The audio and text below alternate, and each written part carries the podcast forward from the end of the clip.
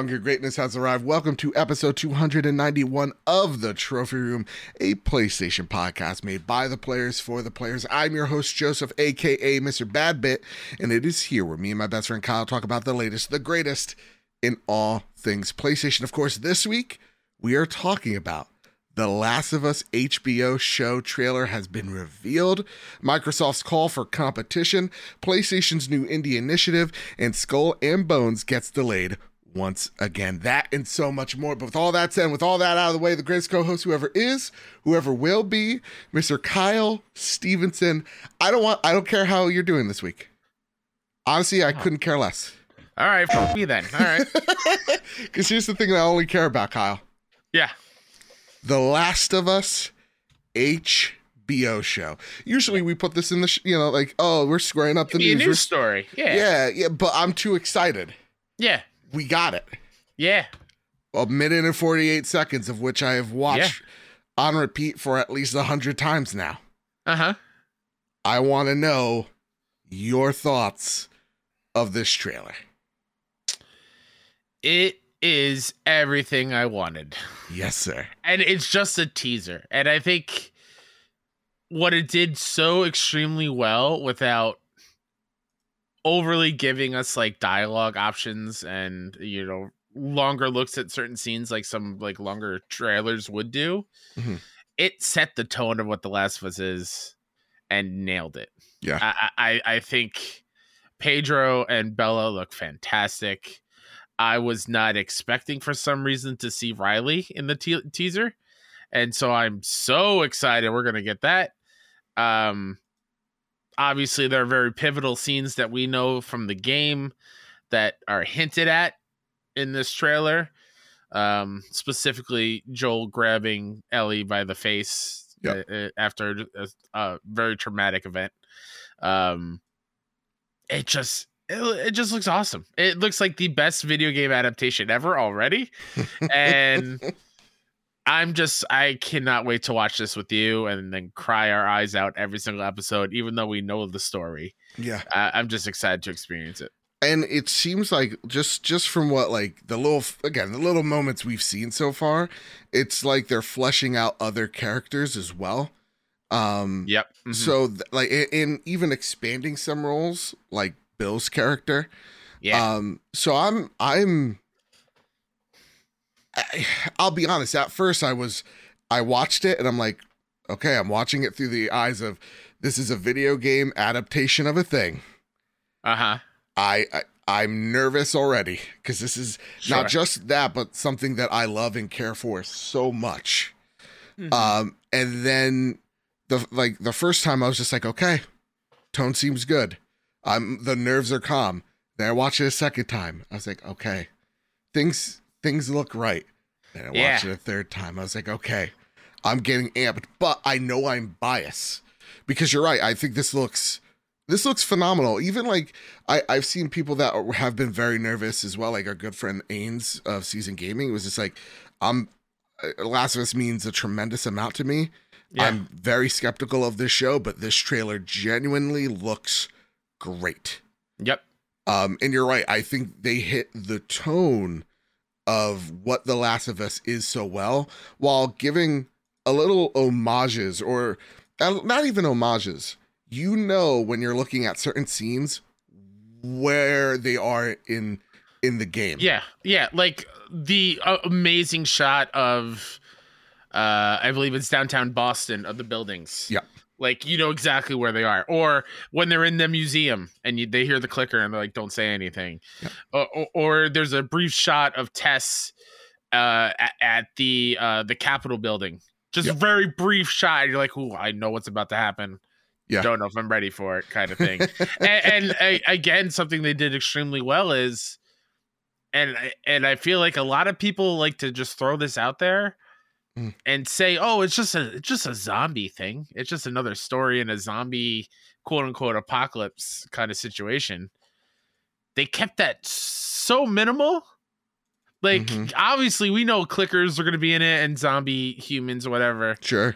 watching that trailer though it is so much more about the people in it than these uh clickers and then when the clicker does show up for that brief second Oh, Oh, wow. oh. We oh we someone give the makeup artist an oscar emmy whatever they get just give it to them now because Yeah. that's inc- it looked incredible and like what you even said too, like they they have like the Left Behind DLC, right? The Yeah. carousel moment. I was like, oh Yeah. wow, they're going to. I, rip our hearts out and then stomp on it hmm And you just have tremendous talent. Like the actress that plays Tess, she's yeah uh, Anna she's, Torv.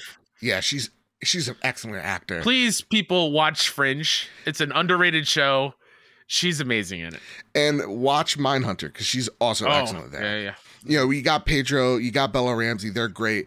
But like there are like um oh my god, the woman from the Yellowjackets is in here as well. Like uh-huh. Nick there's- Offerman as Bill. Come on, and he's a tremendous actor. come on. So like you got a great you have a great team making this. Yeah. You know, the minds of Chernobyl. Uh, the one thing that I want to shout out, I believe MBK on our Twitter was just like, actually, I have the tweet right he- here. You're probably watched the uh, Last of Us trailer about 50 times, just like Yeah. me. I think seeing Neil Druckmann credited in the trailer is such a big deal because it translates to him being actually an integral part of the show's development. Yep. It's true. Like, Yeah. yeah, his name's in the credits. He is a showrunner on Mhm. this show. And so I feel like you have excellent script writers, an extra excellent team running this show, and then you have this excellent just set of actors. Yep.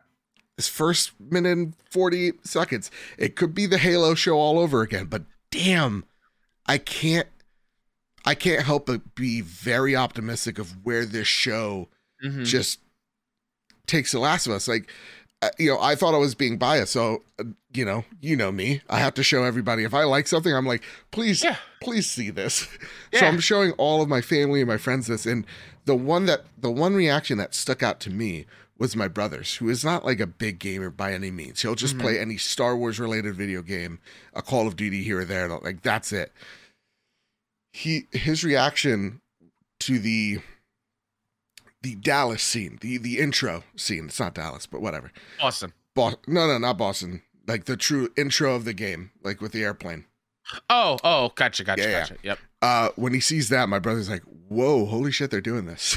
like that was his rea- Yeah, reaction. yeah. And at the end of that trailer, his immediate his immediate thought was, "Yo, Joe, you have this game on PS5? I need to like we need to learn how to share play because I, I want this game." Yeah. So and that that's the thing I tweeted out immediately after I watched it. Like it's chilling for me, it's chilling for us, it's chilling for everyone that's played the game because those moments that are in that teaser mean so much to us. But this just looks like a great way to introduce what I think is one of the best stories I've Yeah. experienced in my life to people who do not play games. And Yeah. for them to love or hate these characters in their own way because this this deserves to be seen by everybody. It's very much in the same vein of us being champions for playstation games coming to pc everyone Yep. can experience it. This is that million times over. If done right, that is exactly, Exactly. what this can be. exactly. And it goes to and we'll talk a little bit about this later of why the last of us part one was remade. Oh and, and it's something we've echoed time and time again. It's the Yeah. people like my brother Yeah. never experienced it but now they want to Yep. that's why that's why these shows like this the synergy you're going to see between games and their transmedia you know neighbors it's going to be Yeah. it's going to be something else if done correctly now Mm-hmm. Spayman Bayman also writes and he goes what do you think uh what do you think makes most video game adaptations into live action miss the mark? And do you think HBO's Last of Us will finally set the gold standard for future adaptations or hinder them based on devoted fan base far reaching expectations? That's a Hmm. great question. I think one of the biggest things for me is the people that are making them don't understand what makes the game special. hmm So, you know, when I see, oh, I forget the the the showrunner of the Last of Us show. I think it's like um, craig Mazin. Craig Craig Mazin. He's a fan of the game. Yeah. He loves this thing. He Yeah. got to choose every anything he wanted a- after Chernobyl, and he picked this yeah because he he loved what Neil did. When you see other directors, let's just say of a, a Resident Evil, and they're just like, yeah, let's let's this may be too cheesy, so we're gonna do our own special thing. You know, like with the Resident Evil show, or they're Mm-hmm. maybe almost embarrassed of the source material. They don't think it's gonna translate well, and they try to Sure, yeah. reinterpret it or reconfigure it. That's where I think so many of these things misses the mark. Um, and and that's what makes what separates a a good adaptation versus a bad adaptation. And, and as far as I'm concerned, why I think this is only going to do more good than harm when it comes to future video game adaptations is Yeah. two reasons. One, you mentioned Neil Druckmann is just heavily involved in this, and and, and I don't think that is. But besides uh the crazy dude uh, who made Postal, what was his name? Oh God, I have no idea. You Uwe Boll or something Oh, like that. yeah. It was a part of the movie uh, adaptations of his games or whatever. Besides that, I, I I feel like everything, every adaptation since then hasn't had the creator and game director so heavily involved in sure. the show. And then second is as far as I'm concerned, PlayStation is already hitting a thousand. Mm. Like I loved Uncharted. I know it's not a dare you. perfect thing. How It's not a dare you. perfect adaptation, but it hit the tone of what the game is. Yeah. It felt like a Nathan Drake Uncharted adventure. And it wasn't one to one and and what have you, but PlayStation's doing the right things when it comes to bringing their IPs into uh passive media when you're just Sure. sitting there watching it. So I'm I'm all for them continuing this, and Last of Us looks like it's taking it. Yeah, and if if it's if they're passing these ideas around to creators, like for example, like you got the John Wick director tied to a Ghost of Tsushima oh, film. Oh, yes. If they yeah. literally just go to a director going, "What do you want?" and they're just Yeah. picking the thing that they want to make, exactly, then I yeah. think we're in in- we're in a really good position. And it, honestly, even if you didn't like Uncharted, the lessons learned from that film that they can take to the sequel, Yep. or just even comparing it to sequels prior, Mm-hmm. adaptations are getting better and better and better, and companion pieces as well. Like again, get people that yeah, being passionate for a project is is great.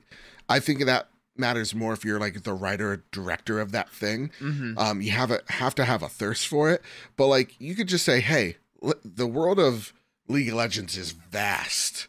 We can't tackle all these characters. Let's just take a select few and tell a story. And you know, you have amazing works like Arcane. You Yeah. have Cyberpunk Edgerunners right now, which I'm Yep. watching and loving. That's reinvigorating. Again, we'll talk about it a little later. That game. So it's just like you could take things outside the universe and and tell stories about them and have Mhm. people interested and want to experience those things. A la The Witcher as well, another Yeah. great example. So Oh yeah, I need to watch that show. I haven't watched it yet. pretty, pretty, pretty Yeah, good. I've heard. I've heard. So yeah, Um, I'm I'm over the moon, man. This is Yeah. this this is just a whole lot of hopium that I feel like I needed Yeah. this week. And and really quickly, shout out to Kevin Diaz. I saw him almost immediately after the trailer went live. Uh, did a screenshot. It's like, is that Ashley Johnson? I feel Oh. like we get a clip of Ashley Johnson in in here who voices Ellie. If you don't Yeah. know in the game, uh, there's like an explosion, and I think she's being blown away from the blast. Uh, it- it's very split second. It looks a, a lot like Ashley Johnson. okay. So uh, I, I like how they threw that in there a little bit, and that's like a little Easter egg in the trailer just for us. Yeah. But yeah, I'm very excited. very Um, very excited. I'm really excited. This is everything I hope for. Now, What? hey Kyle, real fast. Episode one doing? Super Bowl. Are we doing that? What's that? Is episode one dropping after the Super Bowl? Do you think? Oh, I mean, why not? Right? sure. I guess Is, is has that ever happened before? Well, usually after the Super Bowl is when they drop like a a new episode of a show. Like The Office had the um the one where Dwight does the fire Sure. drill training. He did that. There was Brooklyn Nine Nine oh, after the Super Bowl. They it's usually just within the network, Okay. but why not just be like, hey, after the Super Bowl, come watch The Last of Us on HBO? That'd be nuts. I'm against yeah. the idea, but I like where your head's at, kid. Yeah. It's crazy. Yeah, um, Kyle, but all right, real fast. How are you doing? I'm okay. Work's been boring. I'm excited Same. to be here. Uh, I had a great time on Saturday. Absolutely. Yeah, there was a community stream day we did. And yeah. everybody, thank you all so much for coming out. There was a huge turnout, so much fun, so many games played. Uh, what the dub was fantastic. Yeah. Next time around, we're going to get it right. That was so much fun. For- mm-hmm. Fortnite, Fall Guys, the whole shebang. Thank you all so much for being a part of it. That was spectacular. Thank you. Honestly. That said, Kyle, a little bit of housekeeping before we talk about the rest of the stuff that we have to talk about on this show. Um, of course, this show is brought to you by the generosity of our patrons over at patreon.com slash PS Trophy Room. I want to thank our producers this month and our newest producers, Sith Lord 92 at the gold tier, Millennial Falcon Gaming at the gold tier, and Johnson at the silver plus tier, Lamb Chop at the silver tier, and Winter Gamer in the bronze tier. I want to thank our platinum members, Todd Burwitz and Toxic. I want to thank our gold members, Too Soon, Gavin Gottfried, Jose Jimenez, Jedi Master Ren, Metal Kirby, Stephen Flesh, Stoth, Simon the Pie Man, Chaotic Monkey, Enigma, and Strubles and Bits. I want to thank our Silver Plus members, Awesome Dave, Hide Indoors, Nakachaka. Marcus O'Neill, JB the Purple Monkey, Jitos Von Metal, Tim Olf, Justin Rodriguez, Cypher Primus, Captain Logan, Brent Zachary, K Grim, Rick Arrington, Dewane Raksha, The Good Sir, Mr. and Mrs. Nasty Boots, Drellish, Foolish Fuji, Annie Day Now, Kevin Mitchell, Kevin Diaz, Lord Commander Corgi, Elo 2032, Jinx the 38th, Bubble Boy N7, Jesse Garcia, Hambone, The Aztec King, Stone Cold, E.T., Astronaut Jr., not to be confused with Astronaut Senior, the Green Gorilla Gamer, Katie, M9 Prime, Sean McKenzie, N. Johnson, Final Fan, XZ, Enigma, and Androzo, and Vante Tatted. Thank you all so much for your amazing generosity. It's what keeps the show running, keeps us looking great and sounding amazing. It's because of your generosity over at patreon.com slash PS Trophy Room. If you got your name read twice, you're lucky. It'll be last time it happens. Oh, a stickler, I see. Well, I'm just saying there are a couple uh, duplicates in there. Yeah, I mean, listen, I, it happens. I, am a little delirious after work. Today's been a day. Kyle, I, I stubbed my toe real bad. It hurts. It still hurts. I get it. I've been mortally wounded. Oof, I'm sorry. that said, we have a whole bunch of new patron cool tiers we'll talk about maybe later in the show. Yeah. And also patreon.com slash PS Check it out. Check a look. All right, Kyle. Now it's finally time to square up the news. First bit of news that needs to be squared up is from Paul Tassi over at Forbes. Microsoft's let us have competition Sony jab feels extremely ironic. Every new development in the Sony versus Microsoft spat over Microsoft's pending acquisition of Activision Blizzard makes me roll my eyes a little harder. That's Paul in his writing. Uh, previously, I've addressed Jim Ryan's increasingly whiny comments about the situation, which sound like sour grapes coming from the far and away clear gaming industry market leader. But Microsoft isn't much better either. This week, it's not Xbox's Phil Spencer punching back, but the CEO of Microsoft itself, Satya Nadella, who in an interview with Bloomberg referenced the fact that Sony has also made big acquisitions in the gaming space. Quote, so if this is about competition, let us have competition, end quote. I find this specific quote deeply ironic given that the entire debate being had here is that Microsoft's size, making an acquisition of this scale, is the company being anti competitive in a way that its chief rival, Sony, cannot match. Sony, while a big company with electronics, film, TV, and gaming divisions, has an $89.24 billion market cap its recent big gaming purchase Nadella is referencing is its acquisition of Bungie for $3.6 billion, which came with the clear stipulation that none of Bungie's games would become exclusive to PlayStation. Microsoft, in contrast, is a technological mega corporation that's one of the largest on earth with a $1.8 trillion market cap. 20 times the size of Sony. Its quote unquote large gaming purchase before this was Bethesda for $7.5 billion, which resulted in a lot of Microsoft exclusive games from that publisher and its developers. But the Activision Blizzard deal is nearly 10 times that at $68.7 billion. I don't know how you can taunt Sony with a straight face by saying, let us have competition, when you're buying a publisher that costs nearly as much as Sony itself is worth. Again, this is not the whole debate. Microsoft is right that Sony and Nintendo are outperforming them in the gaming industry despite being smaller companies, so pure size is not everything. We also have outsiders like Amazon failing to meaning, meaningfully break into the industry despite several attempts, so it's complicated.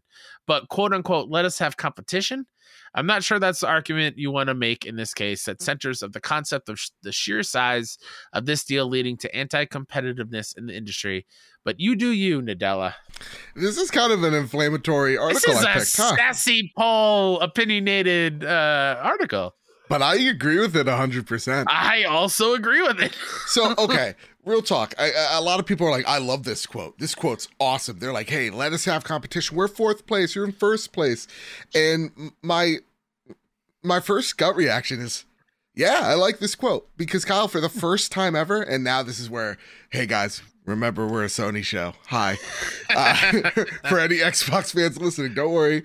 You'll get your pat on the back after this rant. You'll earn your you'll earn the cookie, y'all for the first time, Microsoft has kind of stated what they're about. Like I, you know, we've seen a lot of acquisitions and either outside of games or inside of games, and they always state their intention of what they're going to use this acquisition for. You know, Apple bought Beats and their plan was to re re re-innovate or revigorate their headset line. And they did, right? To get their tech, share their tech, they did. AirPods exist. Hello right those those those announcements of hey we bought this thing always comes with a clear plan or roadmap or intent of how they're going to use that thing Mhm. with xbox i feel like we do give uh you know oh my god why, why am i blanking on his name xbox uh, ceo oh my god Phil phil, spencer? Spencer? thank you we give him a lot of the benefit of the doubt yeah our on. intern yeah Come we- on. He tries his best. Um, but we give him a lot of the benefit of the doubt of like, oh, he's so nice and he says it with a smile, and we kind of go, yeah, Phil, you're you're a great dude. We'll let you we'll let you pass. But when he says things like, oh, we have no intent of, you know, dividing gamers from their communities or their games, it's like. No, you actually have all the intent.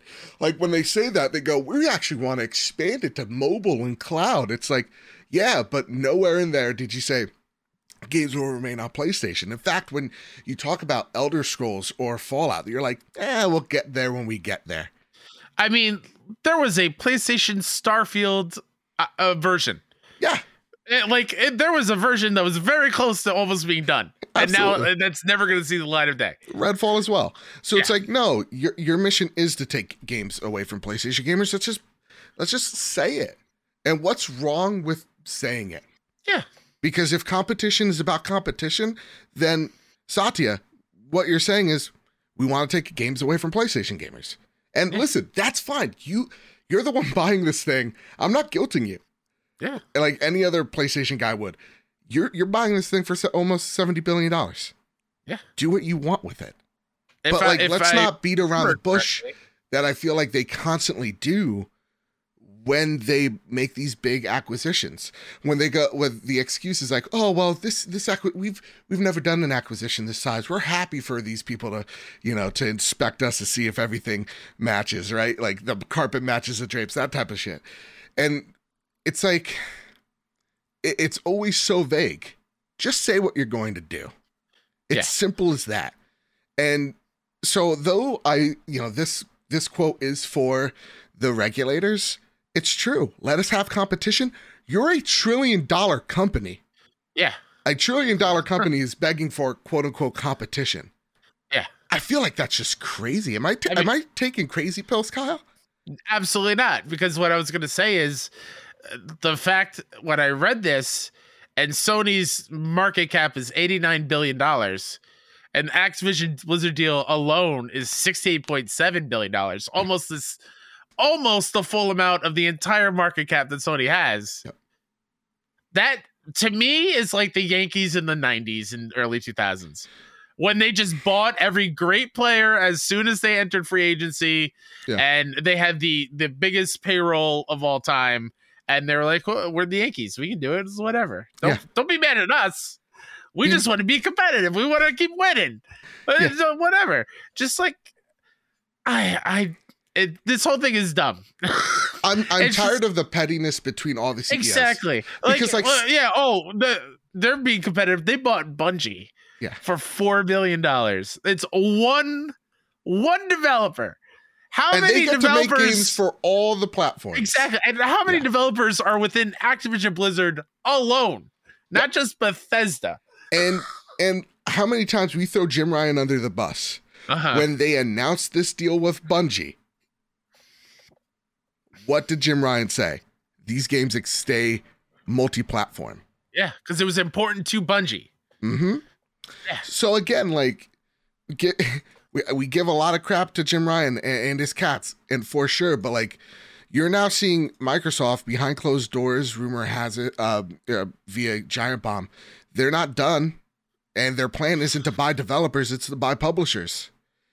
And now they're gonna try to go after, from rumor has it, Japanese publishers.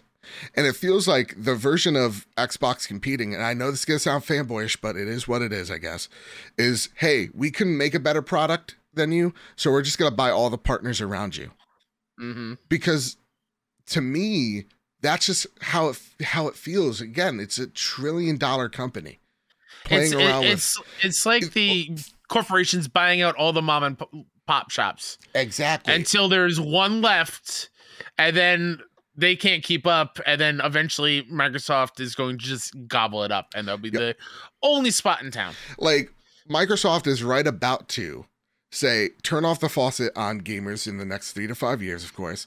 But with this Activision deal, turn off the faucet for PlayStation, where Activision's biggest client is PlayStation, with almost a fourth of all revenue generated from Activision comes from PlayStation.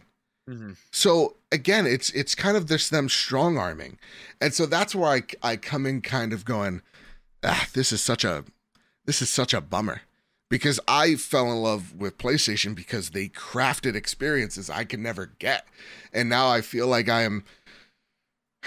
I, I force is an awful word to use, but I'm PlayStation bought my dollar. They didn't earn it, so to speak. So for me, that's that's where I feel about this. I, I just hate the fact that we're cheering on mindless corporations for buying things because at this very point in time, it's a good deal until it won't be. Mhm. Because it won't be one day. Yeah. Just like with the Yankees, right? The Yankees used to be the shit. I don't know where they are right now.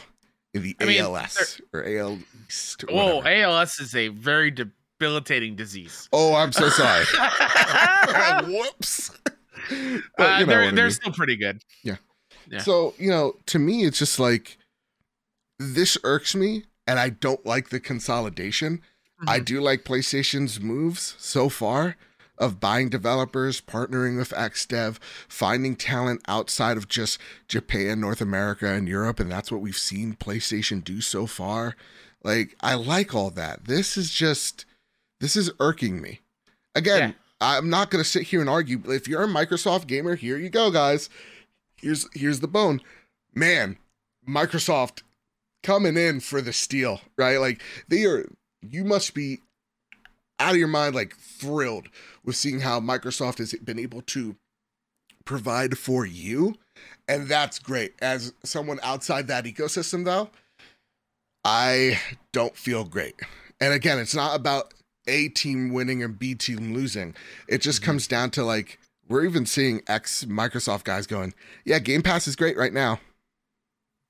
But is it going to be great 5 years from now? Who knows? I'm just so scared of That's it. And again, I know we're gonna. I know people are gonna yell at us in the comments, but like we're Sure. even seeing people like from Devolver Digital going, "Yeah, the the one saving grace because you know Hollywood's suffering from streaming services right now. It's like your your movie's either an MCU movie or it goes straight to streaming. There's no there's no middle ground for like indie indie ideas to to to poke through. And Spotify right now with their algorithm it's hard for creators to actually get that spotlight and get paid correctly. And you know I was listening to an awesome interview with the Devolver Digital CEO uh, one of the founders not CEO going yeah what's awesome right now is that you have people in Xbox that get it and that are passionate and that love games but the the fear is and maybe it's an irrational one is when you get a Jim Ryan in there. How does that change? Mm. When you get the bean counter in the room, When you get a Don Mattrick, because you will get a Don Mattrick again. How will that change? I don't know. Sorry, Kyle, I cut you off. Yeah, I was I was just waiting. Uh, I'm just I'm just very scared of uh, the WALL-E scenario becoming real life, where everything's just Buy n Large. Yeah. and it's just one brand of everything everywhere. And we're cheering it. It's very strange. I don't like it. Again, like I and to be clear, I don't like PlayStation buying all this stuff either. Yeah. I like having options. it's great. But if it comes down to it, and if if I if they buy Square Enix, just let's just say, Sure. and, and that is the only way I'm going to be able to play Final Fantasy on PlayStation, I'm going to be happy because PlayStation is my preferred platform. Yeah. it, it's like a double edged sword type of situation. It hurts me in the long run, but it is a necessary evil, I guess, in this money greedy grubbing thing that's going on right now. Yeah. And you know, for and again, it goes both ways as well. Like PlayStation does it with but in much smaller aptitudes like of that of like Final Fantasy remake, right? Yeah. But I would argue when you think of Final Fantasy, where are you thinking it? PlayStation. PlayStation. Yeah. So again, there are instances where like, yeah, PlayStation will buy like a quest for the next Harry Potter game. You're like, that's stupid. It's dumb and I hate it. So like think about it like through my perspective of like I just hate when there's content cut from games. Now whole games are being cut. Why? Mm. Yeah. Yeah. You, you'll guess it. But here's the thing, Kyle. Can't wait for Marvel to buy Batman. That'd be wild, right? That'd be wild. That'd be crazy. That'd be awful. But here's the thing, Kyle. How does let's just say this new reality is a thing, right? We know the Activision deal is happening. Again, Yeah. good for you, uh, Xbox guys. Great. Yeah. Microsoft is fighting for you guys. Awesome. Um, and let's just say they go out there and they buy, I don't know, a Sega. How how does PlayStation react when they see that their major competition is just buying publishers and things that were once a safe bet of like, hey, you're our partner, you're not going anywhere, now Yeah. aren't. Mhm. What what does PlayStation do? I I would really hope that it's not a knee jerk reaction, and Mm-hmm. then they're like, "All right, we have to buy something now."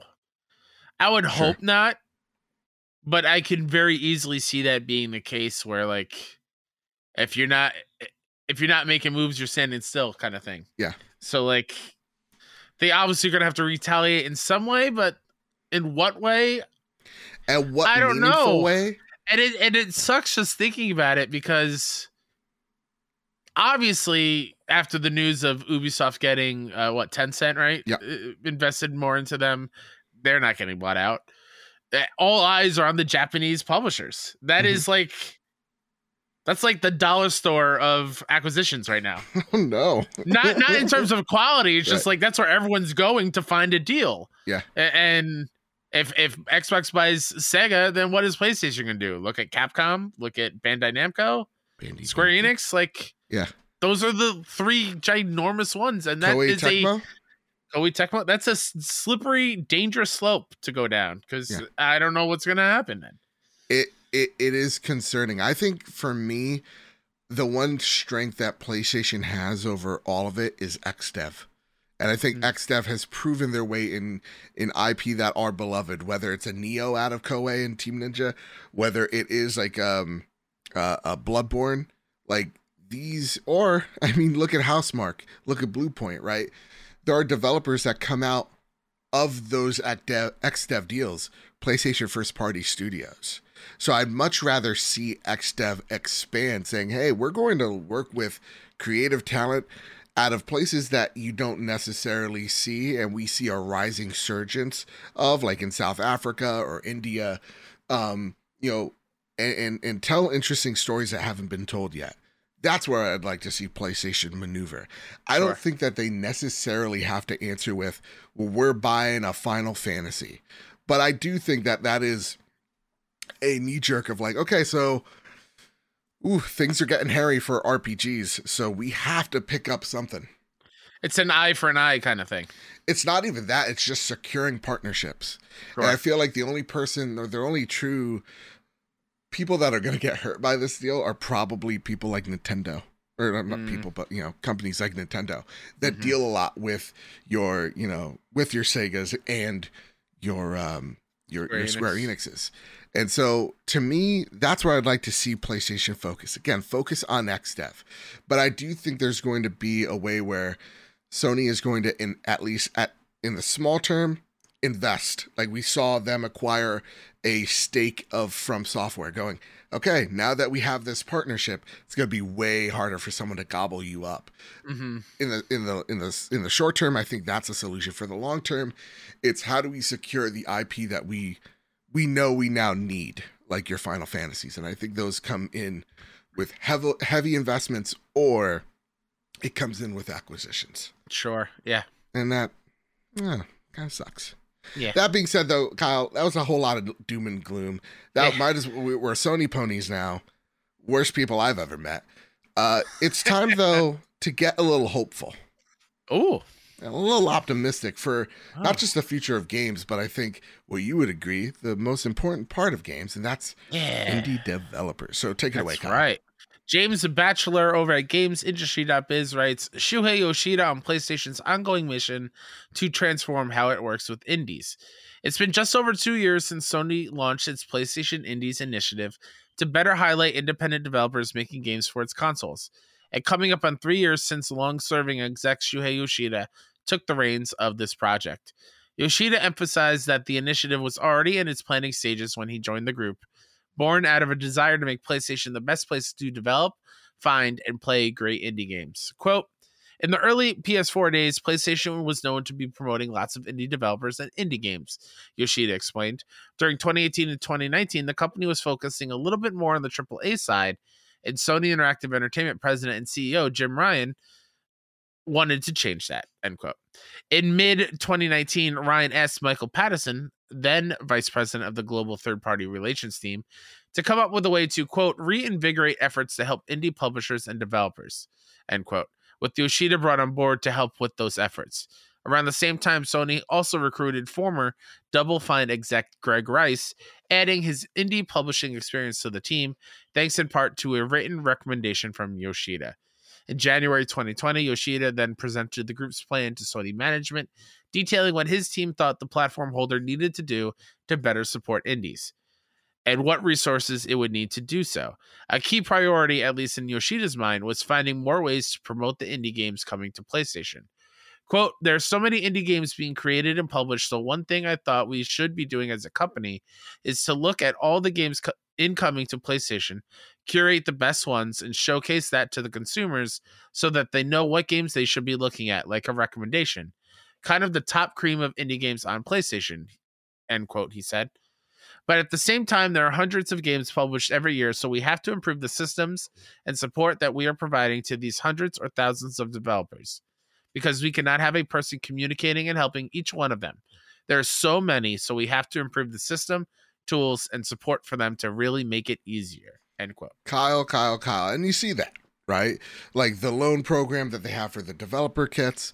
Um, Mhm. You're seeing that in terms of like them going to indie developers, going, "What are we doing wrong? What are we doing right? Where can we improve?" The There one- and yeah, there there's those days on Twitter where like, hey, in the next hour, every 15 minutes, we're gonna showcase a new indie. Yeah. Where like I'd rather have like a, a more indie focused state of play, but it's at least a great start. And Joe and I eh, butt heads on this all the time, but the PlayStation Indies category on the store is a really great collection of the indies. Is what Shuhei was was was talking about. It and I think most people don't know that that is there for them.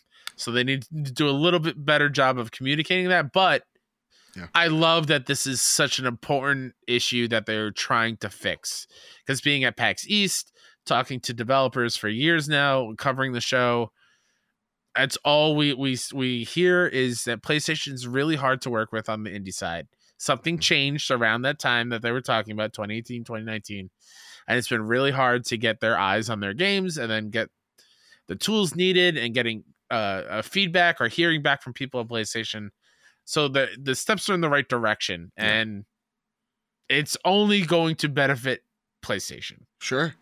I and I think the the one cool thing like they're doing l- little nifty things like hey the way that we're going to ha- to send out codes to developers because one thing y'all don't know uh, on the PR side, marketing side, and game you know game creator side is PlayStation codes genuinely come out last because for some reason they are just so difficult to generate or to get requests to generate more keys for creators.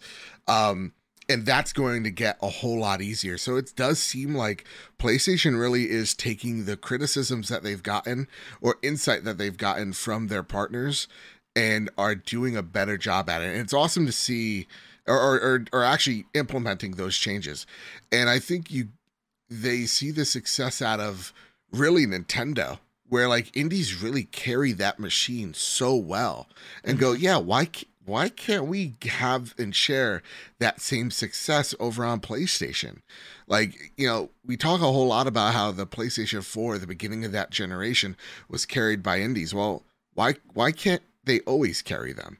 Yeah. And so I think what we're going to see in the near future is again, this is where actual competition, like not just buying out partners, comes in where they're looking at where their competition does things better and they're improving on it. And I so I, I really love what I've been seeing from PlayStation as of late as we're covering this and them taking more insightful steps to fix their processes makes me makes me genuinely optimistic. I mean, uh, just of think of the headed. last few months of PlayStation. Yeah. Like, what are the big things that came to PlayStation other than Last of Us? Stray. Yep. Rollerdrome. Yep. Inscryption.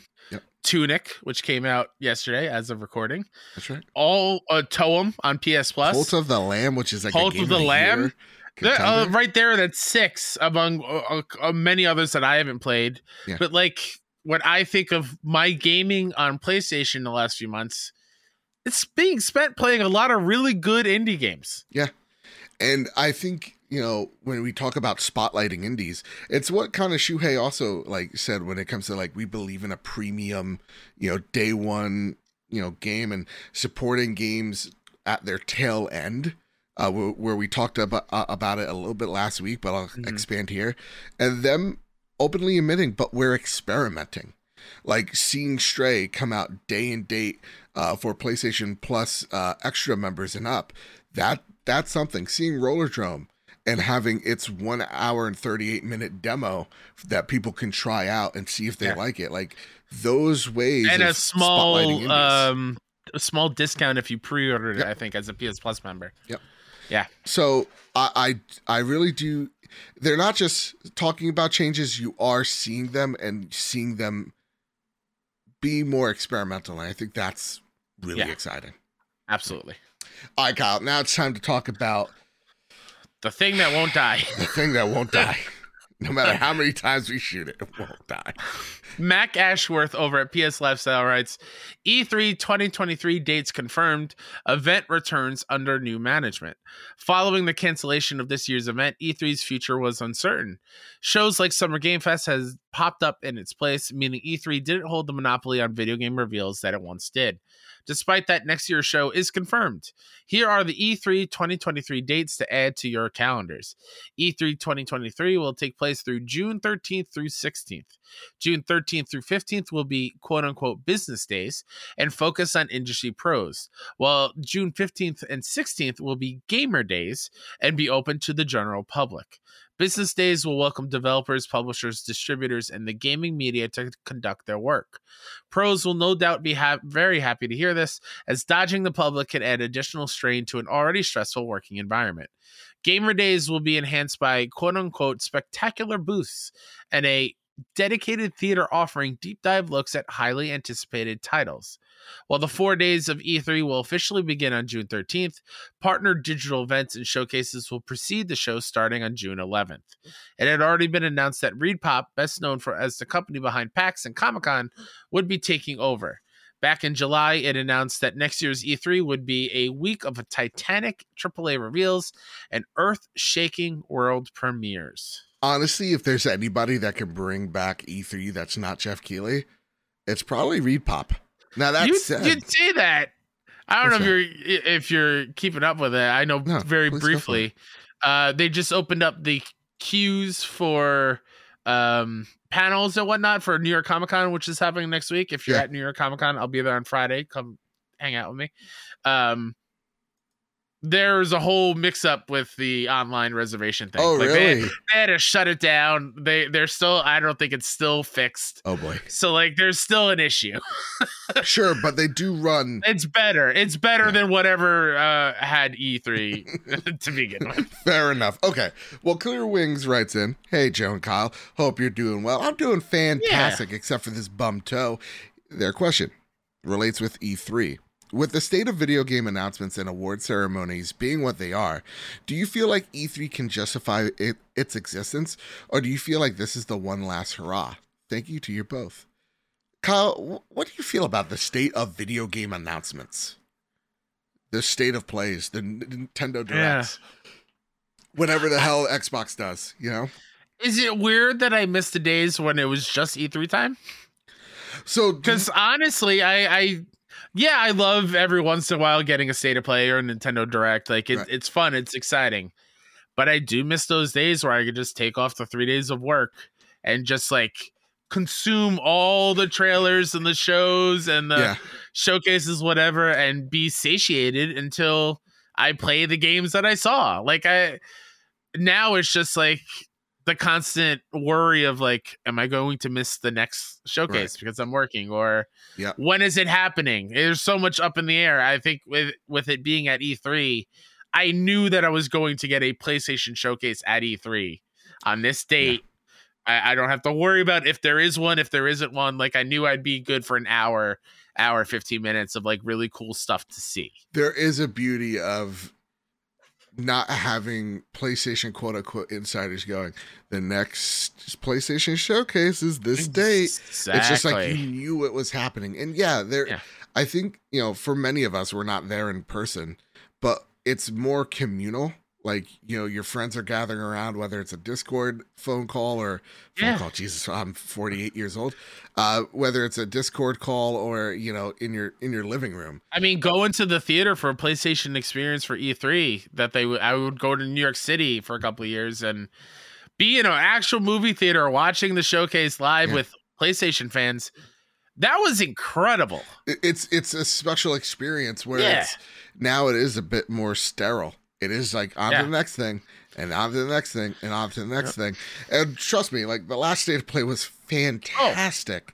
But yeah, there is I always love of- it when we get it, but Yeah. it's just I miss the old days a little bit. Exactly. It's like the knowing that this is the date. This is Yeah. the time. yeah, This week right here is where I could take off. Like, yeah, you don't get that. Now it's just like, how do I fake sick for th- three days Yeah, from now? exactly. How know? can I leave work early so Yeah. I can catch it live so I don't get anything spoiled on Twitter for me? Yeah, absolutely.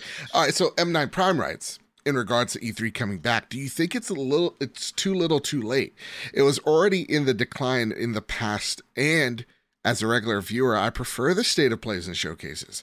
I know for the industry it's good to get together in one place, but as a consumer who's always watching from home, it was always a bit of a mess. The fact that almost everyone was working from home for a bit, I'm sure has changed the way the industry does business. Besides, Sony wasn't even at the last few E3 events. I doubt they will be returning. It's true. Yeah. I mean, I don't Sony think they're returning back. either. Yeah, no. Yeah, so it, the one thing is like this is a bro uh, a bold proclamation, but who's coming back? Who's actually coming back? Who's actually showing up? Is it Nintendo? Is it Xbox? Is it Ubisoft? Like, who's actually coming back to showcase stuff? Yeah, probably Xbox and a lot of third party. Uh, or or a whole lot of indies? Yeah, and Nintendo will always have a presence. I feel like, but Yeah, I mean, may maybe, but do they see their directs as being enough? And even that, like, you're seeing developers going, man, it's so much better not having to rush out a, a vertical slice of a game that we still are in development of, like two years out. You know that type of stuff. Like, yeah, the is it too little, too late? No, M9. I actually think E3. I think E3 can come back. Um, yeah, I, I think a lot of us, the whole working from home situation was great in the start and still great for so many folks. But there is a genuine I miss being at a convention. I miss being at a convention. hmm I miss you know being at um uh New York Comic Con, right? But you know, I think for E3, they do have to justify their existence with actual strong partners.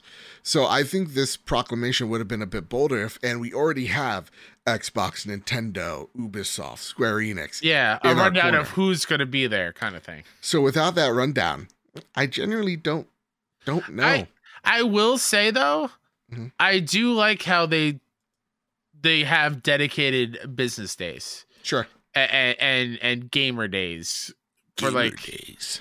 because that that is the thing of when E3 before the pandemic. Yeah.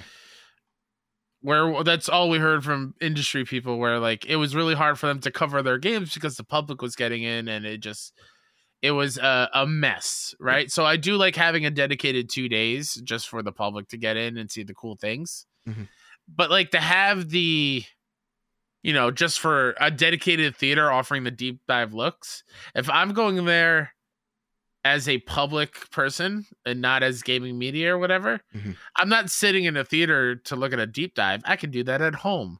I'm going to stand in line to play the games. also if i'm if i'm thinking back to when it comes to the live events like look cyberpunk is what it is or was what it was at launch but like man to see keanu on stage going you're breathtaking those moments are missed those fun memories and the crowds because who Oh, yeah. i mean like the only time like after a state of play the only people like that you you have to gauge are the twitter sphere how did y'all like it Or go watch your favorite the people live react, which Yeah. is what I do immediately. After we do ours, I will watch Easy Allies, kind of funny. sure A- Anybody that, that pops up, I'll watch it.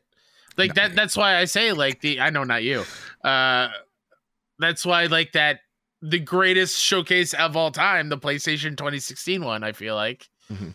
was so cool because it had the audience Yeah. and then it had that cool four camera setup. So you saw the developer playing the game like Cory playing God of War live and you could see him doing the sticks and the live orchestra. It was an event. Yeah.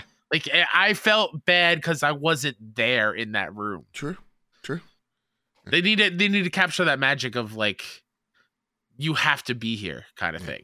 and i think there's also like a power to like you know to those events with like you know the apple events right? Like steve jobs gets up there with his turtleneck sweater and his blue jeans and everybody's clapping about a phone with a screen on it. Like Uh-huh. those moments are special. And i think that is missed with state of play. So as much as like state of plays and playstation showcase are, are more more convenient especially for us Yeah. I would say that I don't think this is the last chance for E3. I as long as they have a strong partnership, they can they can rebuild them. They have the technology. Yeah. Yeah. For sure. All right, Kyle, it's time for the next story on the on the list. Uh, take it away. Cameron Koch over at GameSpot writes Cyberpunk 2077 crosses 20 million copies sold as it rides Edgerunners' wave. Cyberpunk 2077 has crossed 20 million units sold. Developer CD Projekt Red has announced thanking players for their support in a tweet. The new sales figure, up from 18 million copies sold at as of the end of April 2022, Wow. comes amidst a major Cyberpunk 2077 resurgence in the wake of the game's late, latest Edgerunners update itself a tie-in with the recently released Cyberpunk Edgerunners anime on Netflix. Cyberpunk 2077's player numbers, at least on Steam, have skyrocketed following the release of the Edgerunners anime and update. According to Steam charts, the number of Cyberpunk 2077 players has increased more than 200% in recent weeks, going from an average of around 10,000 players a month ago to over close to 40,000 in the last 30 days. It's currently one of the most played games on Steam, with more than 86,000 concurrent players at the time of writing, the seventh most played game on the platform. Holy crap! What we talked about earlier, how you know taking your IP from one platform and putting it on another, and if that is a success for you, or if that show is a success, Yeah. that piece of media is a success, how that just trickles into your other bits of media. I And- can't wait to see the Last of Us sales after the show. Ex- that's exactly what I was Mhm. thinking, and this is exactly what the GMAC 99 wrote in with. They write, "Hi, gentlemen. Hello." Hello. Uh, the Last of Us trailer reveals that HBO has the next. Oh, come on, we're come on, we're doing so good. Enough. Let let him die. We're doing perfect now. no. Fuck.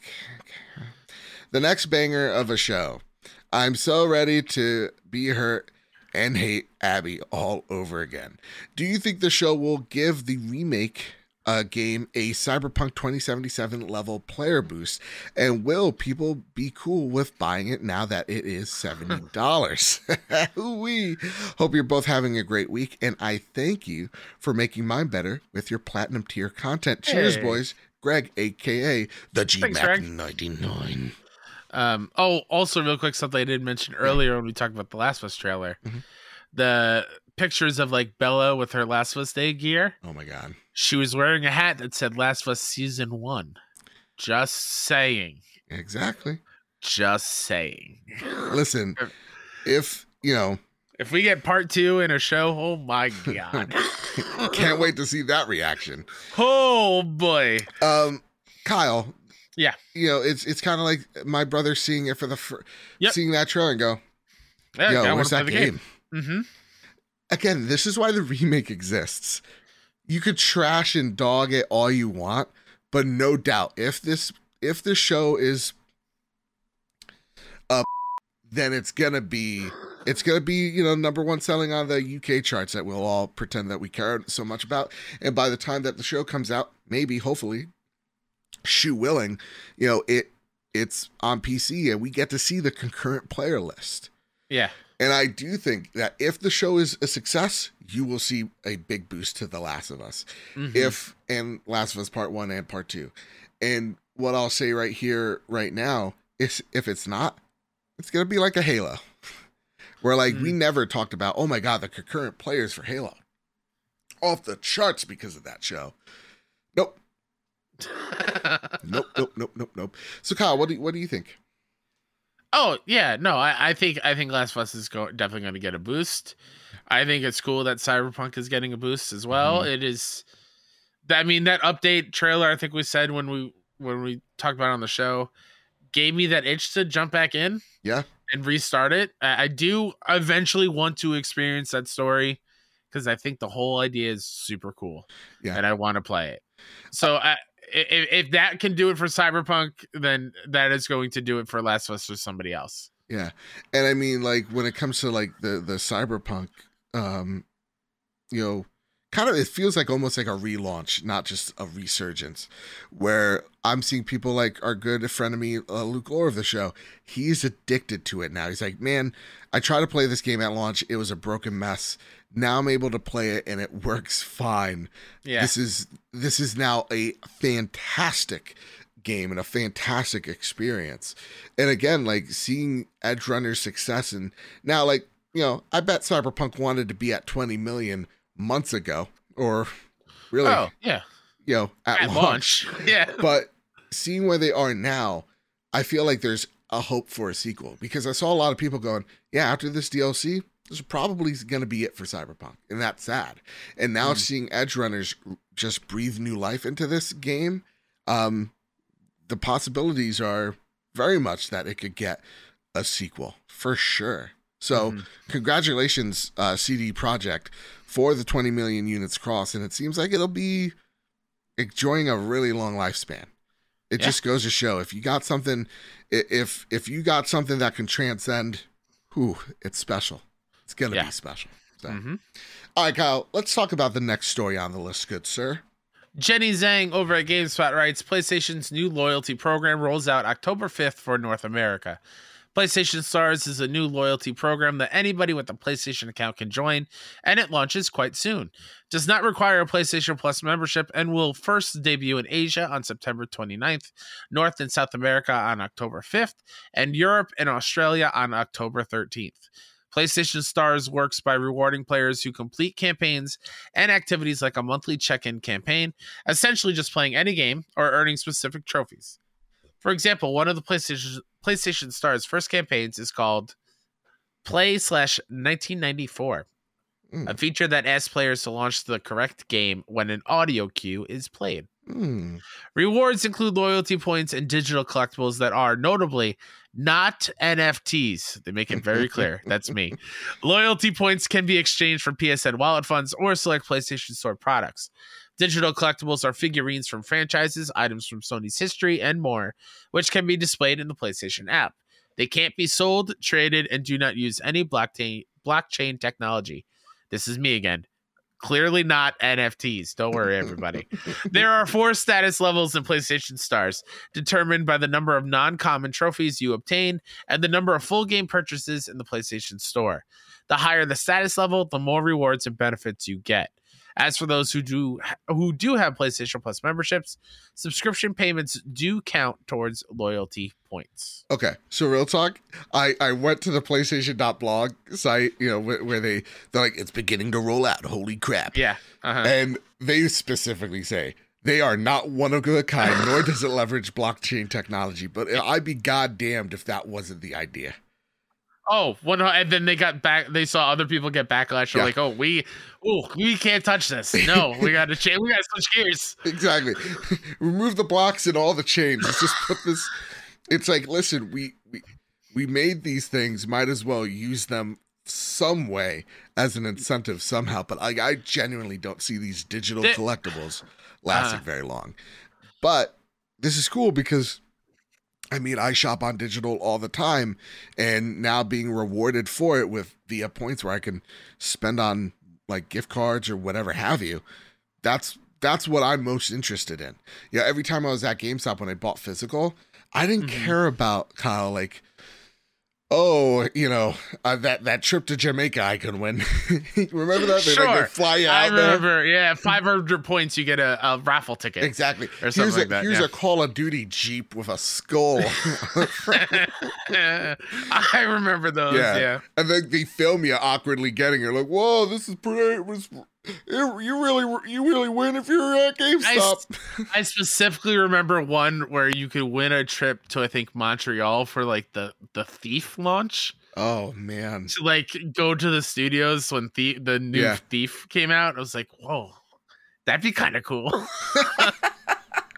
So to me, I would always just go for like, yeah, just give me the certificate. Just give me the yeah, one hundred percent. yeah. Don't get. I don't need a Somebody did. I, by the way, non sequitur. Yeah. GameStop. I went on my account to to order the God of War controller. Which thank you everyone who sent uh, the Mm-hmm. links our way, just letting us know. Uh, and I noticed I I used to have like twenty thousand points. Oh yeah. Somebody used my points for an Oh. expect digital currency. Definitely Oh. not me. So I don't know. I gotta call GameStop. Like, hey, who took my points? Yeah. We did. We really need them now. him when he was on the board briefly. Is that? Uh, I don't know. I don't like that. Uh, uh, about this PlayStation Stars thing. Yeah. So there's always like a a, a little bit of of rottenness to it, or a little bit of, of bad uh, taste left Sure. in my mouth. So they're talking about like the status levels, right? Oh. The higher your level is, the more perks and benefits you can get. Mhm. Here, here's a paragraph about how long will I get to stay at my status level. So, like, how does the leveling up work? Mhm. Once you reach a status level, you will stay there for the remainder of the calendar year, plus an additional 13 months. For example, if you earn status level 2 in October, your level 2 status would remain valid through that calendar year and continue for the next 13 months from January 1st of the next year through January 31st of the following year. So you are not going to level up very quickly. Yeah. It's going to be like two years almost until you have to level up again and get more benefits. That's a little. I can't wait till like there's people that are level level seven and gatekeeping level twos. You know. Ex- it's straight up the Hunger Games, districts, District Seven. I forgot my mortgage. I just bought so much PlayStation stuff. It's like whatever. Like if you, if Hey, you- look! Look at my PlayStation app. Look at all these digital collectibles I got. Look, Look I got the Buster Sword next to the Blades of Chaos, exactly. and there's an ape in a cage. gonna- They're right next to it. Actual ape, by the way. Yeah. I just put a little and, alert thing on his head. and Yeah. he's not bored. Mm-mm. It is an actual ape that's ready to go. I don't feed it. God, imagine if it was a Tamagotchi. I'd be all in. oh, all in. But yeah, no, that that seems ridiculous. Again, I'm just in it for my certificates. Uh, Yeah. That said, Kyle, listen, it's time for some flash news. Gotta run. Gotta go fast. This is flash news. Oh, oh God. Hey, Kyle, have you seen this? Have you heard about this? Oh yeah, I definitely did. Ladies and gentlemen, we got him. this comes from the BBC. Uh, sorry, this comes from Digital Trends. BBC and London uh, police Twitter account has confirmed the arrest took place in Oxfordshire earlier on Saturday. The official statement only says that this 17 year old individual was arrested on suspicion of hacking as part of an investigate, investigation supported by the NCA, UK's National Cyber Crime Unit. Holy shit, that sounds cool. Do a law order, ju- but just on that. uh, the, but the journalist Matthew Keys reports that this person who leaked the Grand Theft Auto 6 after, ha- after they hacked Rockstar Games and possibly hacked Uber as well. So a 17 year old kid hacked Rockstar and Uber. And that that's the part like I'm happy he got caught Sure. because he needs to learn the consequences. Yeah. And it just sucks that this was a kid. Uh-huh. And this is the type of culture and clout chasing. It, it, this is like legit what happens because of what social media does to young kids. Hmm. I want to be cool, so let me hack GTA 6 and show it off to the world or whatever. Yeah, Like, no, I don't feel bad. When people are like, oh, I feel bad, he's a kid. It's like, nah, throw the book at him. He broke a law. Yeah, You know. No, I I'm with you. Listen, you you mess up, you got to learn Yeah. from your consequences and deal with them. You gonna learn today. It just sucks that he's, you know, 17 year old. His whole life's ahead of him, and he he Not anymore. ru- he ruined it for GTA 6. yeah. Ah, not not a great decision there, champ. Nope. I'm picturing it. His father just like walking in the room, like, man, you really blew this one, champ.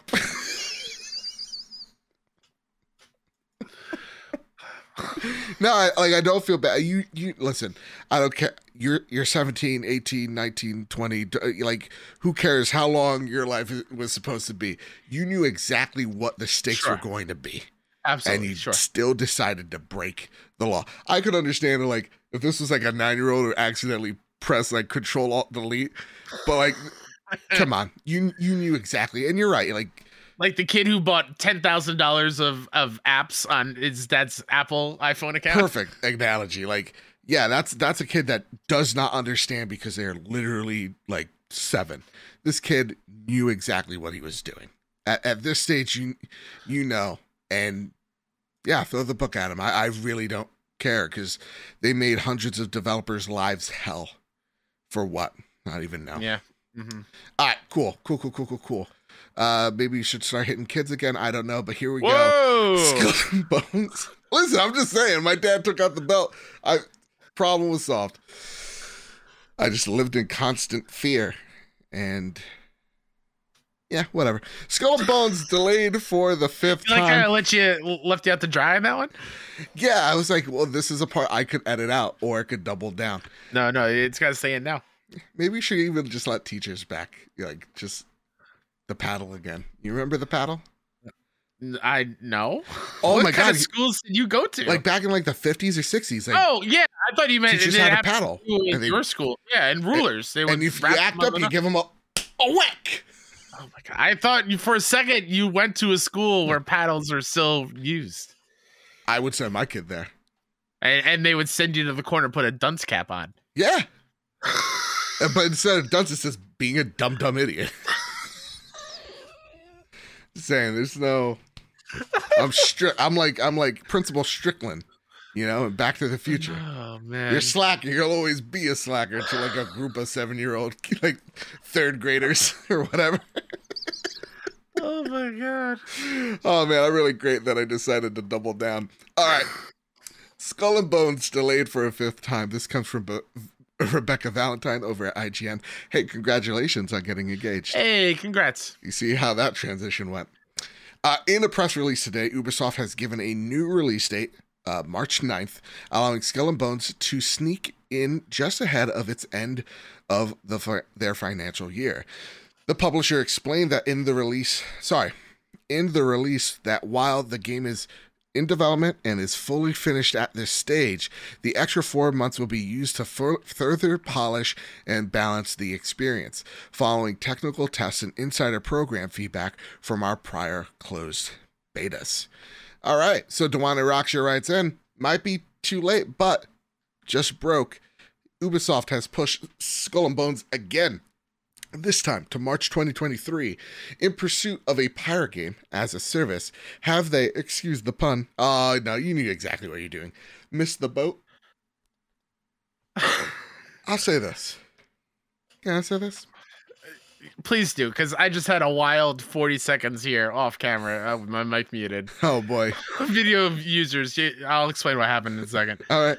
Um, you know, I, I like what our friend Sean Capri, who will be the eventual loser of our fantasy critic league, said. Um, along the lines of like, can we stop giving crap to games that are like, like, can we stop with the titles of delayed again, womp womp womp, like, how many times we give Halo crap for its unfinished state or you know the development kind of hell that it's currently in, um, when we put out like these type of releases or these type of statements of like here's a game being delayed for the fifth time. It's like well some games need it. So just kind of give them space to to do what they can for that game for that experience and make sure it is the best thing that they can. Instead of demonizing them or making those you know pirate puns just give them the time they need. You know how many times are we going to have that miyamoto quote until we actually mean it? Mm. okay what was your uh what was your thing uh, my foot went into one of the cricket traps and I couldn't get it off. oh my god! First of all, Jiminy, it, Jiminy this year knows its place. I heard him maybe 30 minutes ago. Uh, I don't know if he got picked up on the mic, but um, mm-hmm. at this point, like not to contradict what you just said, sure, it's pretty ridiculous okay. uh, how many delays this has had. Like it, it, development began in 2013. Sure. Announced it was coming out in 2018, and sure. then every year since it got delayed to the following year. We're we're going to be at a decade of this game being in development by the time it comes out. I mean, it's true, and I saw some many a like, lot. Some folks go out there out there saying, "How can this game actually be profitable at this point?" That's a very good point. It's a very good point. It's probably why it's it it's being pushed near the the end of its financial year just to get it out at this point. And they have so many grants via, I believe, the the the government of Singapore has given them to make this game, and that's why it has to come out. So I don't know if they're losing money, but I'm still I'm still optimistic. I love uh, the pirate era. Um, you know, I was in my slut era last week. Now I'm in my pirate era. You know what I mean? Yark. Twitter's an odd place. So like, oh, I I, I, love it. So I want to see this game succeed. Uh, sure. Uh, so I'm I'm rooting for the best here. All right, Kyle. Have you seen this? Have you heard about this? Yeah. EA, oh, no, okay. EA what? and Koei Tecmo premiere Wild Hearts trailer. This comes from Andy Robinson over at VGC. They write the game's debut trailer was published on Wednesday alongside the first details and confirmed release date for February 17th, 2023 oh for PlayStation 5, Xbox Series, and PC. Kyle, real talk, yeah. right off the bat, next gen only. Goodbye, PlayStation 4 and, and Xbox One. This is it. Awesome. It. Wild Hearts is set in the fantasy feudal Japan where players battle against uh, nature infused beasts called Kemono with the help of the Kunari, sophisticated mechanisms crafted from lost ancient technology. In the game, players journey through the land of Azuma either as a lone wolf or pack uh, pack hunt with up to two friends in co-op with crossplay supported across all platforms. Quote: Wild Hearts opens up a vibrant fantasy world where players uh, where players as untamed as it is beautiful, said Yosuke Hayashi, executive vice president of Koei Tecmo Games. Uh, with Wild Hearts, not only not only did we want to showcase the evolution, infusion, and real threat caused by the Kemono, but we also wanted to create a game where crafting was one of the core experience redefining what can be possible in a beast hunting game. And EAVP Stuart Lang added, EA Originals is a label for those who dare to explore. It's home for studio partners like Omega Force, forging new ways to play from bold creative visions, and for players who love to discover untold stories and unseen worlds. That was my voice added. We're excited to follow the wonderful, critically acclaimed It Takes Two from Hazelight Studios with inge- in ingenious mechanisms, giant nature infused beasts, and epic battles of wild hearts. The first AAA hunting experience for a new generation. Oh man, that's a whole lot of PR speak. I think I should have deleted a paragraph or two. All right, real talk. Koei Tecmo, EA, Uh-huh. partnering on a game, and I got to be honest. It, no, a lot of people like this looks like Suikoden, or, or no, not Suikoden. Sorry, No, what's the what's Monster Hunter. Monster Hunter? And there's another one. I always confuse it with Suikoden. Whatever. It looks like. I don't know. it looks- like an old school RPG. I know. I no. It Dynasty Warriors. no, not Dynasty Warriors. There's a That's the team that does it. whatever. You, people will yell at me in the comments. It All looks like a Monster Hunter esque experience, and so it's with a silent T. But I really dig what Koei Tecmo usually does, so I'm pretty down for this game. Everything looked great. I want to know what what what you thought on this. Uh, so uh, full disclosure, I have not watched the trailer. Mhm. oh, Um, how but dare you? I heard it was a Monster Hunter thing, and that's just not my jam. Oh, so, okay, fair enough. So you didn't even need to. No. No, I, honestly, I was surprised how much I loved Monster Hunter Worlds. Sure, yeah. So I am open to the idea of like getting a group together and seeing all the little mechanisms that you can make, like traps that you can like bring these mythical Mm-hmm. animals into. Like there's one that it's just like a giant hammer and just clubs them over the head. Thought Oh, it was that's cool. hilarious, but like I was in it. Like there was one that like launch you in the air, then you're like you're you're on like a little helicopter and you do like an aerial attack with it, and you could chain pretty cool. combos. Like that type of stuff has me intrigued. So I want to give this game a shot. But another February game. Let's relax. yeah, yeah. Please, Pick another month for the love of God. please. All right, last It's a short month as it is. Don't put everything in it. Honestly, we don't. This one comes from Nibel. All right, have you seen this? Have you heard about this? Yeah. Dot dot dot. It appears someone has leaked the Returnal PC options menu. Guys, Returnal is coming to PC. Yet an- Surprise. another leak. This seems like the third or fourth time. Yeah. just like didn't we it didn't we hear the code of like the DLC was like found in Steam or something? Yes. So like it's coming. Eh, Probably I would say When is it getting Oh announced? Kyle? god. When is it finally getting announced so we can say it for realsies this time? Let's just go with the joke. It's coming out in February. God damn it. I, I can see it coming to PC a year after Returnal. Oh wait, no, two years now, right? Returnal wasn't last year, was it? Yeah, it was. It was our game of the year last year. Oh my god, 2021. time time is crazy right now. Isn't it an enigma? yeah. Yeah. Uh, so yeah, I I could see it coming around the same time the first one came out, but next year, All right, Kyle. Are you holding on to something? always. Prepare the drop. You're the latest steals and deals coming to the PlayStation storefront. From the PlayStation Essentials for the month of October. Here are your monthly games Hot Wheels Unleashed for PlayStation 5 and PS4. Injustice 2 on PS. oh, uh, Sorry, Injustice 2 on PS4. I feel like Injustice 2 already, like, I feel like that's a repeat one. I can't help but think it. It's not because I don't own it, and I'm Okay. excited about it. All right.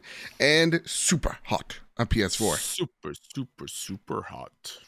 The Green Gorilla Gamer writes, I'll just ask if you guys are excited for October's PlayStation Plus games. Hot Wheels Unleashed has me excited, and I'm glad that I waited on buying that. Injustice 2, I think, is uh, slept on too much. Super Hot, I hear is phenomenal, but I wonder if I'll ever give.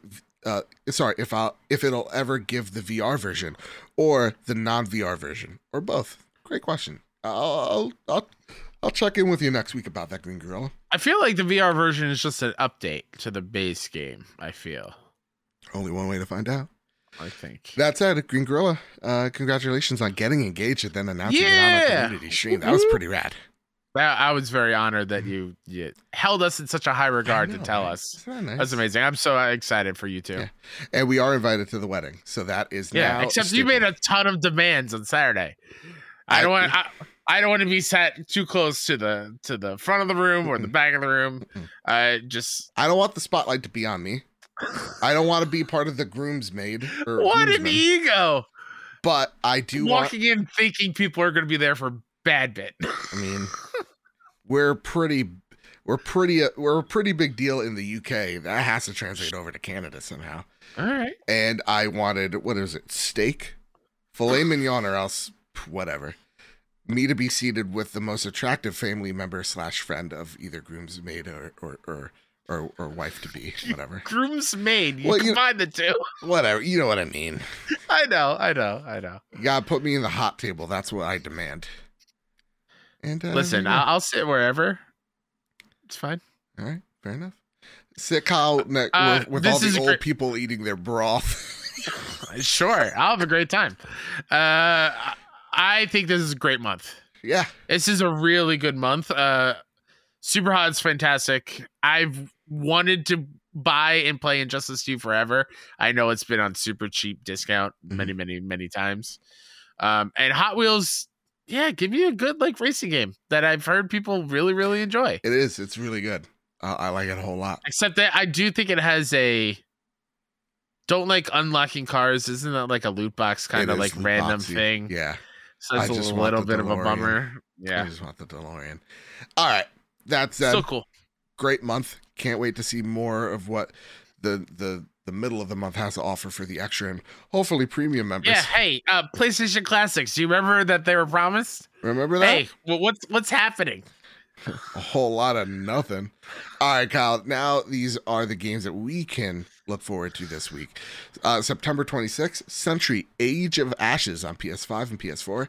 On September 27th, Hokko Life on PS4. Moon Scars on PS5 Yep. and PS4. Hear good things. Also on Game Pass. Moon Hey. Scars. Moon Scars is a Joe game.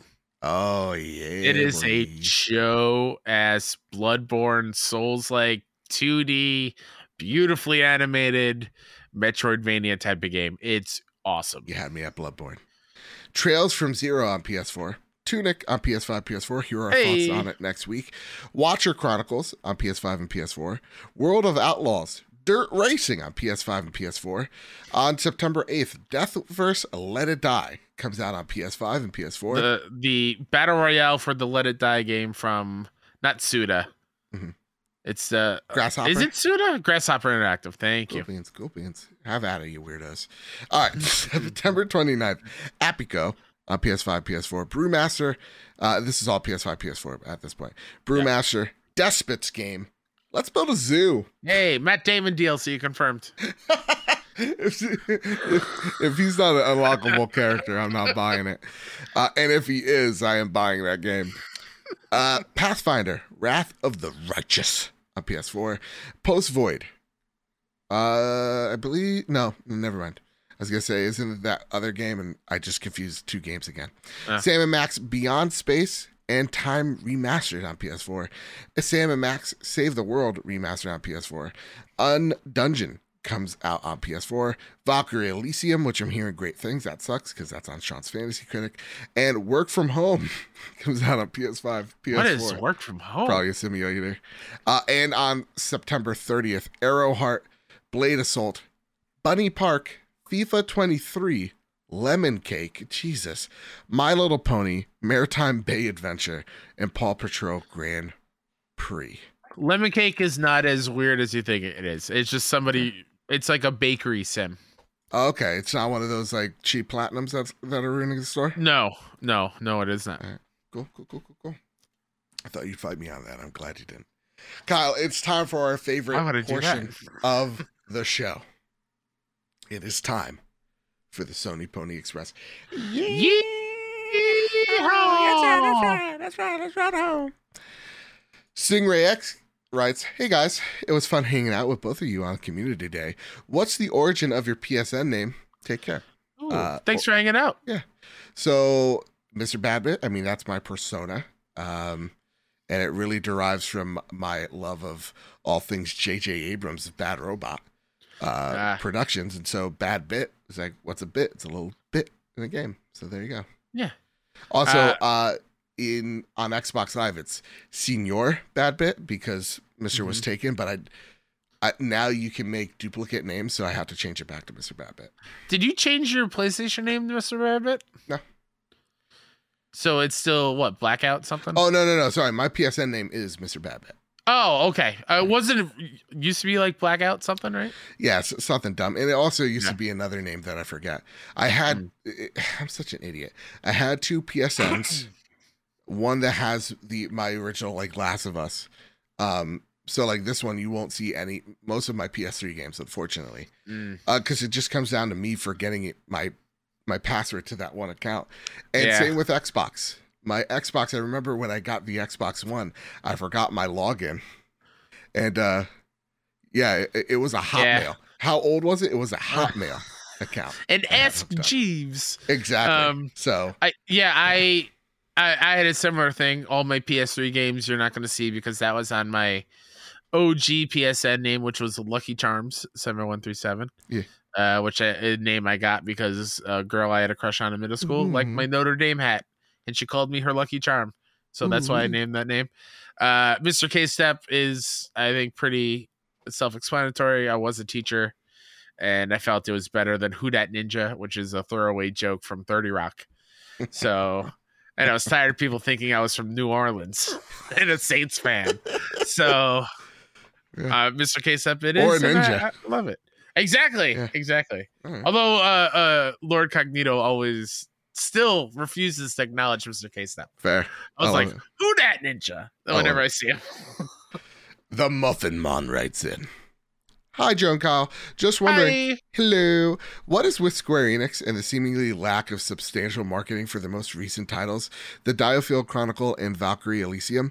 Both of them releasing back to back, but apart from social media tweets, barely any coverage. Almost no content creators or reviews for Diofield. It's a shame because I 100%. I 100% of that game on Xbox, and it is amazing. Do they simply not believe in the titles? Yes. I feel like they just have too many titles at once, Too many titles at once? and they're slipping through the cracks a little bit. Uh, some of them they don't have enough faith in, so they're getting them out the door. Um, and I'm gonna be real through a creator's lens, their PR sucks. That's it. They Sorry, but like that's literally the hard truth. It's they don't mess with anybody if they're not. if at, it's like- not Final Fantasy or Dragon Quest, it's I mean, a it's not getting any love, but like yeah. the if you're a creator out there, you know the struggle. Um, the criteria in which to even get someone at Square Enix to talk to you is brutal and disheartening. like that's that's literally just how I feel, and Yeah. I bet all of them are nice people. In fact, I've met a few, and they're nice people. Um, but their their PR is it's just bad. I'll be honest. Yeah. Mhm. Um, there you go. That's how I ruin relationships. All right, Kyle. This this the next one comes from Katie. Katie. Just a message. Uh, sorry. Hey guys, just a message this week saying I think I speak for everyone when I say uh, Saturday was a great time. We appreciate you sticking it out despite being pretty exhausted. We were. I was delirious. Uh, the games were fun. It was hilarious. It was a hilarious time. And yes, we do have dark minds as Jackbox proved. We really do. We're a lot of us are Uh, going to hell. I'm not. I'm not sorry, everybody. Jesus. Uh, you kind of should be, I think. You guys truly created something special with this podcast and community. Can't wait to do it again soon. Yeah, Oh, thank you, Katie. we're going to do it soon. Yeah. Very soon, I think. Because that was a, a blast. We should do that monthly, I think. I feel. All right. Enigma in. And, and also, just thank you guys for showing up because I really, Yeah. Honestly, you get so nervous. You're like, is anybody going to show up? A- after being postponed twice, uh, it was great for people to show up. Yeah, honest to goodness. This time when I announce it, the date, I mean it. Yeah. So maybe I have a Halloween spooky stream. I don't know. Ooh. And we got to wear goofy little hats. And Enigma. Enigma What? writes. A bad boy, goofy little hat. That's right, goofy little hat. It's like a little hot dog. I put it on my head. It's like, half hot dog, half man. You don't know. I'm gonna get that from. that uh, little headband that looks like an arrow goes through my head. Oh, That's it's like, oh my wear. god, throwing shot call. No, it's just a goofy little hat. Enigma writes, no question. Just wanted to say that the community stream was a blast. I had a lot of fun hanging out with everybody. Looking forward to this year's award show and how it turns out. Thank you all for the hard work. Again, Oh. patreon.com Yeah. Slash PS Trophy Room, Which is gonna get an overhaul soon. uh, which is going to get a massive overhaul. New shows like Getting Fit with Bad Bit, People Play Games. Our first episode with Sean Capri. I felt like it was only it was only appropriate. We talked to people in the industry, outside the industry, and just gamers playing games. I want to know how the industry works, and I want to bring on smart people to describe it to me, their day to day, what it's like to be in PR, what's it like to be a QA tester, what's it like to be a developer in general. There's so many question marks I would like to get answers to uh, in Mhm. respectful ways, and that's why that exists. So, uh, all that and more over at patreon.com slash PS Room.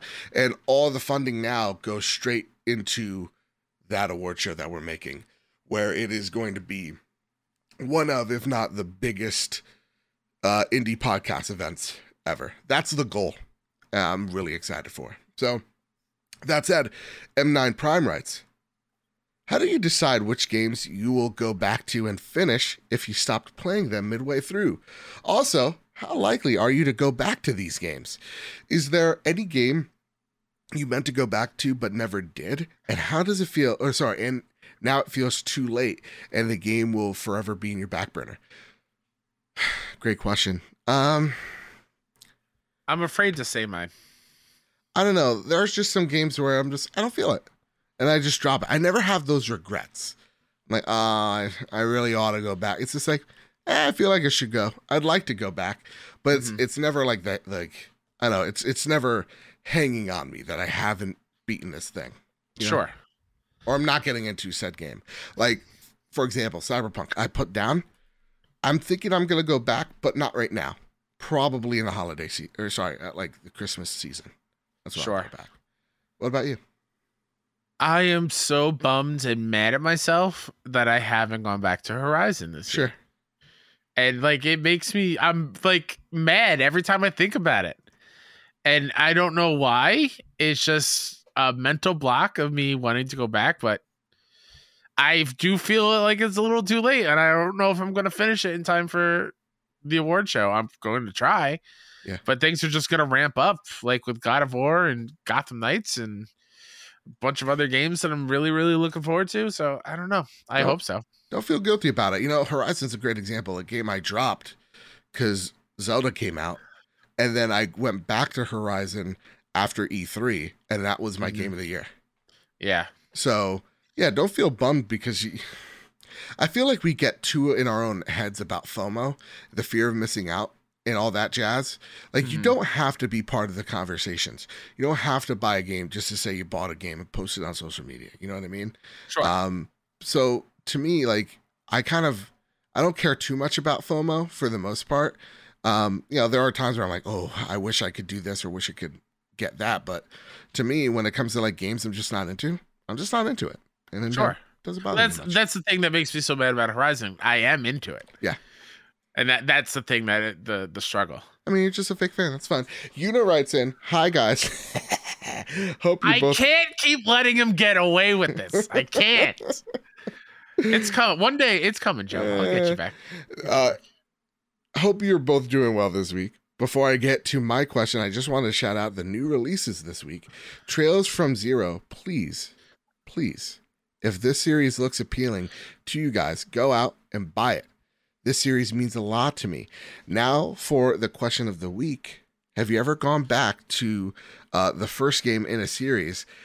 It, sorry, and it made you appreciate the second one even more, where it would have been a what is this? Quality of life Oh, feature. quality of life feature or the story. Okay, there you go.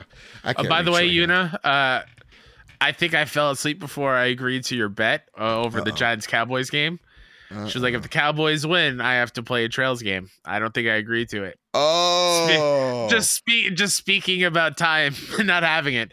Uh, I've heard nothing but great things about the Trails games. Mhm. Uh, one of probably the best RPG series in the past decade or so.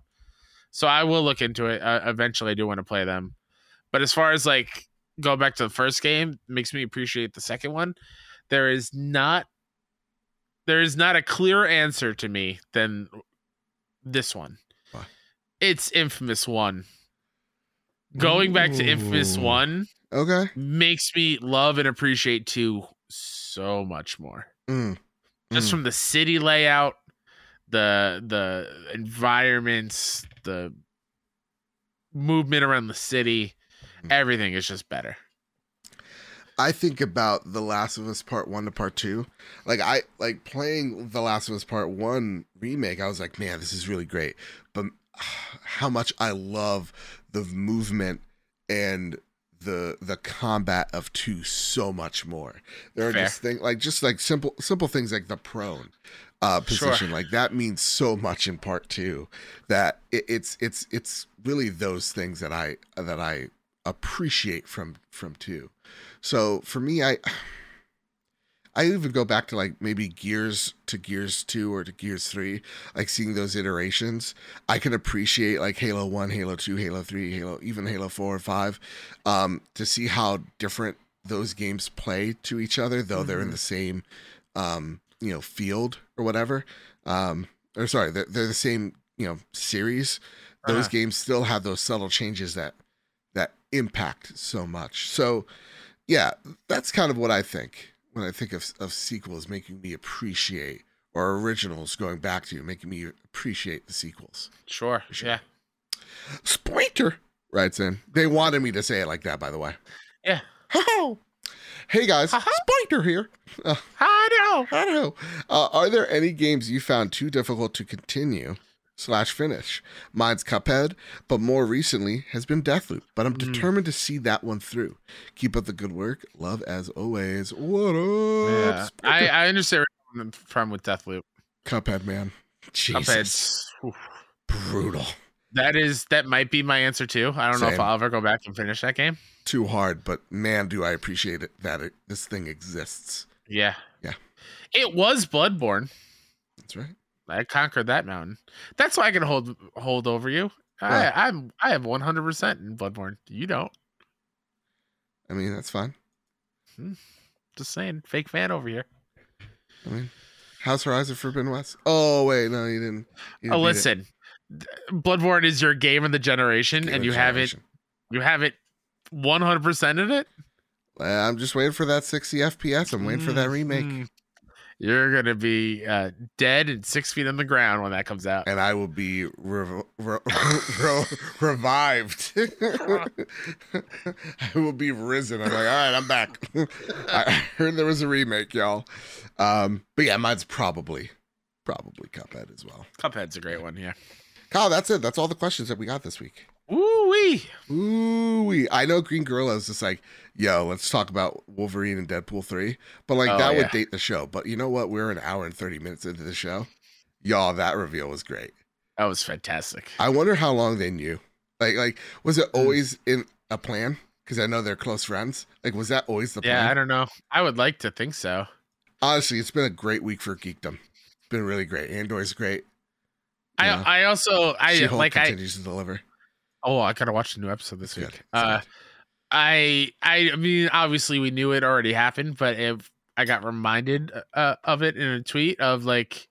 Why is everyone freaking out? Wolverine has already met Deadpool, and they had a still of them in the elevator from X Men Origins Wolverine. And I'm like, oh yeah, okay. I hope there's a lot of jokes on that expense. Oh, you know there is. great. Yeah, You know there is. And you know somebody went through and is like reading their lips when they talk about like hmm what's going on in this in this Deadpool three. it, it's just it, it's they're meeting for quote unquote the first time that of- it's like the people actually care about this thing. You know what I mean? Yeah. We're like- oh yeah, yeah, yeah. X Men Wolverine was a uh, right or Origins whatever Wolverine. Yeah. such a cash grab. Oh And yeah. you just it, it didn't it didn't have that spirit where like Deadpool is The like merc with the mouth. You know what we should do about the merc with the mouth? so Let's sew shut. his mouth shut. All right, cool. Cool. Great idea. Make him look like Baraka from Mortal Kombat. Yeah, sure. That's great great. idea. And again, like now it's it's it feels great because you, you first off they're in the MCU Yeah. and we love the MCU here, pro MCU stance. Yes. In fact, I just love a good comic book anything. Yeah. You have Deadpool in there. We love him. He's great. He's I hilarious. swear, I swear, Joe. Yeah. If Hulk doesn't throw Wolverine and do a fastball special, Mhm. I'm gonna be very upset. Fair. It has to happen. Do you think? It has to happen. do you think there's gonna be like do you think this is just Deadpool and Wolverine? Oh no. No. You think there's we're gonna see some MCU people in here. Yeah. Okay. I would I would even say Patrick Stewart's back. Nothing's up. No, I would even say, dude, if they they're gonna make Thanos jokes for sure, One hundred percent. one hundred percent. Yeah. Yeah. It'll be great, man. What the the world we live in, and just think about the synergy between that would and the Wolverine game that's supposed to come out in twenty twenty four. Yeah. I'm just thinking of a montage of like Deadpool be like, "Oh, you wonder where I've been?" And then they do scenes throughout the MCU and then they pan out and he's just on the side just watching. like in these pivotal moments that we've seen. Mhm. I think that would be fantastic. That'd be That'd really be- funny. Yeah, that'd be great. Oh man, the, the, listen, this weekend nerdum, not just PlayStation, fantastic. Pretty great. That said, Kyle, listen, that's been that's been the show. Yeah. Hope you enjoyed it. But before we do, Kyle, is there anything you'd like to spotlight before we head on out of here? I like to spotlight myself, Mr. K Step on Twitter and everywhere. Follow all the indie game coverage that we do at 61indie.com. That's S I X O N E I N D I E, uh, 61 IndieCast, wherever you listen to podcasts. Uh, we record that live on Thursday nights on twitch.tv slash 61indie. And we just announced October 22nd and 23rd is going to be our extra life stream 24 Ooh. hours streaming video games for the kids so uh come hang out and watch us play games until we're delirious Yeah. yeah And you can find me over at Mr. Badbit on Twitter. You can find the show over at PS Trophy Room on Twitter. You can help support the Trophy Room Awards and all the great things that we're doing over at patreon.com slash PS Trophy Room. So, with all that said and with all that out of the way, everybody, keep it what's about you. Keep hunting and keep playing PlayStation. See you guys. i love you very much